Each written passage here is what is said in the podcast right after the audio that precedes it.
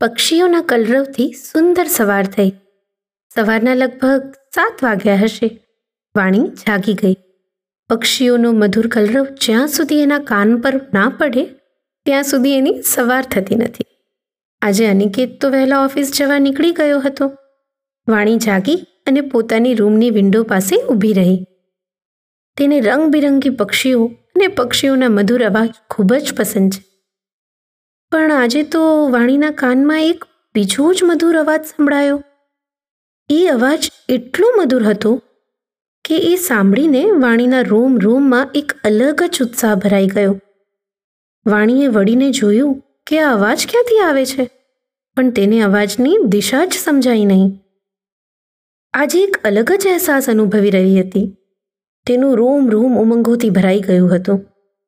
ઉઠવામાં મોડું થયું હોવાથી એને પોતાના કામમાં મન પૂરવાનું વિચાર્યું. વાણી રસોડામાં ગઈ અને પોતાના માટે નાસ્તો અને અનિકેત માટેના ટિફિનની તૈયારી કરવા લાગી. પણ ત્યાં ફરી પેલો અવાજ સંભળાયો. વાણીએ ફરી એ જ અહેસાસ મહેસૂસ થયો. ઘરનું કામ કરતાં કરતાં મન તો એ અવાજમાં જ હતું. મન હજુ કામમાં પૂરવાવા લાગ્યું જ હતું.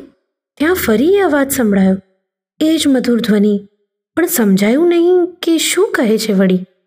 વાણીએ આજુબાજુ જોયું, પણ કંઈ સમજ ના આવી કે અવાજ ક્યાંથી આવે છે. ફરી વાણીએ કામમાં મન પુરોવી દીધું. અચાનક તેના મનમાં એક પ્રશ્ન થયો. તેને જલ્દીથી પોતાના રૂમમાં જઈ અને કેલેન્ડર જોયું. અરે! એના મનમાંથી એક ઉદ્ગાર ભર્યો શબ્દ નીકળી ગયો. તેને જલ્દીથી પોતાના ફેમિલી ડૉક્ટરને ફોન કર્યો અને તેમની અપોઇન્ટમેન્ટ લીધી. સવારની જ અપોઇન્ટમેન્ટ હતી, તેથી વાણી ફ્રી થઈ ડૉક્ટરને મળવા નીકળી ગઈ. વાણી ડૉક્ટર જયદેવને મળી ઘરે આવી. તેના ચહેરા પર એક અલગ જ નૂર હતું. બસ સાંજ પડે તેની રાહ હતી. અનિકેત આવે તો એને વાત કહું. વાણી આજે ખૂબ જ ખુશ હતી. તેનું કારણ? તેની એક મહિનાની પ્રેગ્નન્સી.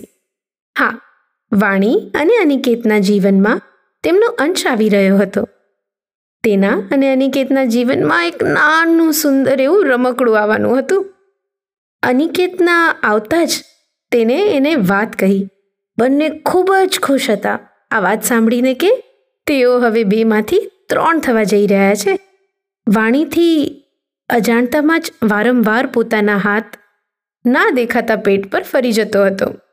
આ એક નવી શરૂઆત હતી. પોતે એક સ્ત્રીમાંથી હવે માતા બનવા જઈ રહી હતી. એક નવો જીવ વાણીના ઉદરમાં ઉછરી રહ્યો છે. આ વાતને જાણી વાણી ખૂબ જ ખુશ હતી.